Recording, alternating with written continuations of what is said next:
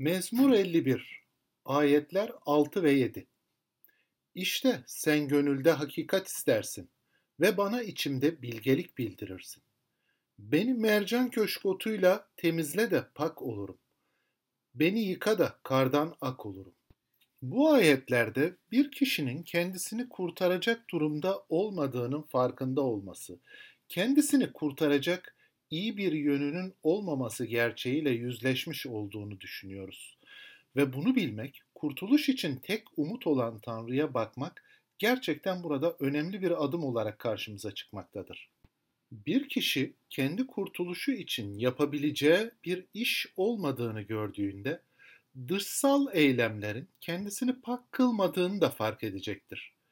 Tanrı'nın esas ilgilendiği konu ise içsel varlığımızdır yüreğimizdir, yürek düşüncelerimizdir veya içsel varlığımızda gerçeğin işlediği ya da işlemediği konusu Tanrı'nın esas ilgilendiği şeydir. Tanrı öncelikle bizlerin iyi işlerini değil, yüreğimizi istiyor ve kutsal yazıların Tanrısı bizlerin dışsal temizliği ile değil, içsel paklığı ile, düşünsel, ahlaki temizliği ile ilgileniyor ve kişi de bunu arıyor. Yeremya 31. bölümde Tanrı İsrail ve Yahuda halkıyla yeni bir antlaşma yapacağı günlere işaret etmektedir. Ve Mesih'te gerçekleşen bu yeni zamanı, yeni günü şöyle tarif ediyor o günlerde. Atalarını diyor Mısır'dan çıkarmak için ellerinden tuttuğum gün onlarla yaptığım antlaşmaya benzemeyecek. Rabbim burada işaret ettiği antlaşma Musa'ya taş levhalar üzerine yazılmış olarak verilen on emirdi. Fakat Tanrı burada diyor ki antlaşmamı bozdular. Ve Tanrı şimdi İsa Mesih'in günlerinde yasasını yüreklerimize yazmak istiyor.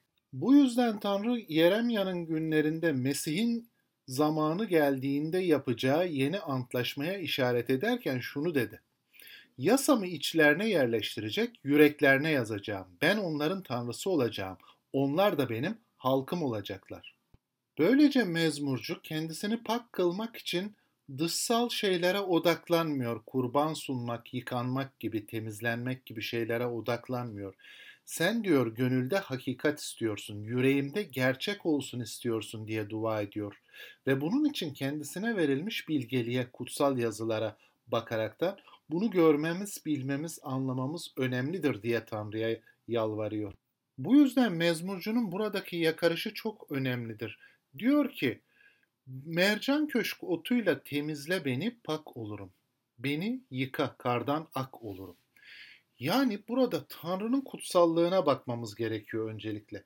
İnsan kendi kirliliğinin farkında oluyor o zaman. Tanrı'nın kutsallığını bilmek, kendimizi asla yıkayamayacağımızı yani kendimizi ruhsal anlamda pak kılamayacağımızın farkına vardırıyor bizi. Mezmurcu da bu yüzden kendisini pak kılmak için ya da bir mahkemede aklamak için yapabileceği işlere odaklanmıyor. Bu pak kılınma, temizlenme, aklanma işini Tanrı'nın kendisinin yapmasını istiyor. Mezmurcu burada günahla açıkça mücadele etmek istiyor ve sadece günahlı eylemlerinden değil, günahlı arzularından da pişmanlık duyduğunu belli etmiş oluyor. Çünkü kendisini pak kılamayacağının farkına vardığında insanın Tanrı'ya bunu bana sen yap, beni sen pak kıl demekten başka bir yol olmadığı belli oluyor. İşaya'nın günlerinde şöyle seslenmişti Rab İşaya aracılığıyla yıkanıp temizlenin. Kötülük yaptığınızı gözüm görmesin. Kötülükten vazgeçin. Böylece İsrail yıkanıp pak kılınacağı güne bakıp dua ederken Mesih beklentisi içinde Mesih geldikten sonra yani yeni ahitte şunu görüyoruz. İsa Mesih'in sözünü dinlemeniz ve onun kanının üzerinize serpilmesi için Baba Tanrı'nın öngörüsü uyarınca ruh tarafından kutsal kılınarak seçildiniz. Gördüğünüz üzere mezmurcunun aradığı paklık, aklanmak, yürekte gerçekle pak kılınmak, bunlar kutsal ruhun gücüyle Mesih aracılığıyla artık gerçekleşiyor. Bunun net olarak farkına varıyor. Öyleyse günahla mücadelede bizler de mezmurcu gibi kendi yapabilirliğimize değil Rabbin gücüne, ölümü yenmiş olan Mesih'in yaptığı gerçek yıkanmaya, gerçek kurtarışa bakarak dua etmemiz gerekiyor. Böylelikle günahla gerçekten Rabbin arzu ettiği yolda mücadele edebiliriz. Böylece mezmurcunun sözleriyle bizler de dua edelim. Tanrım, sen yüreğimde Mesih olsun istersin ve onun sadakati benim kurtuluşumdur. İç varlığıma bilgeliğini açıkla.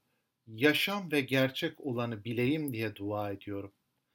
Tanrım, sen gönülde sadakat ararsın ve sen gönülden bağlılık istersin. İçimde bilgelik var et ve bana merhamet eyle.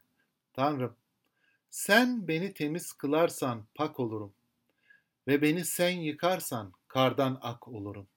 Sen kutsalsın, bana merhamet eyle. Amin.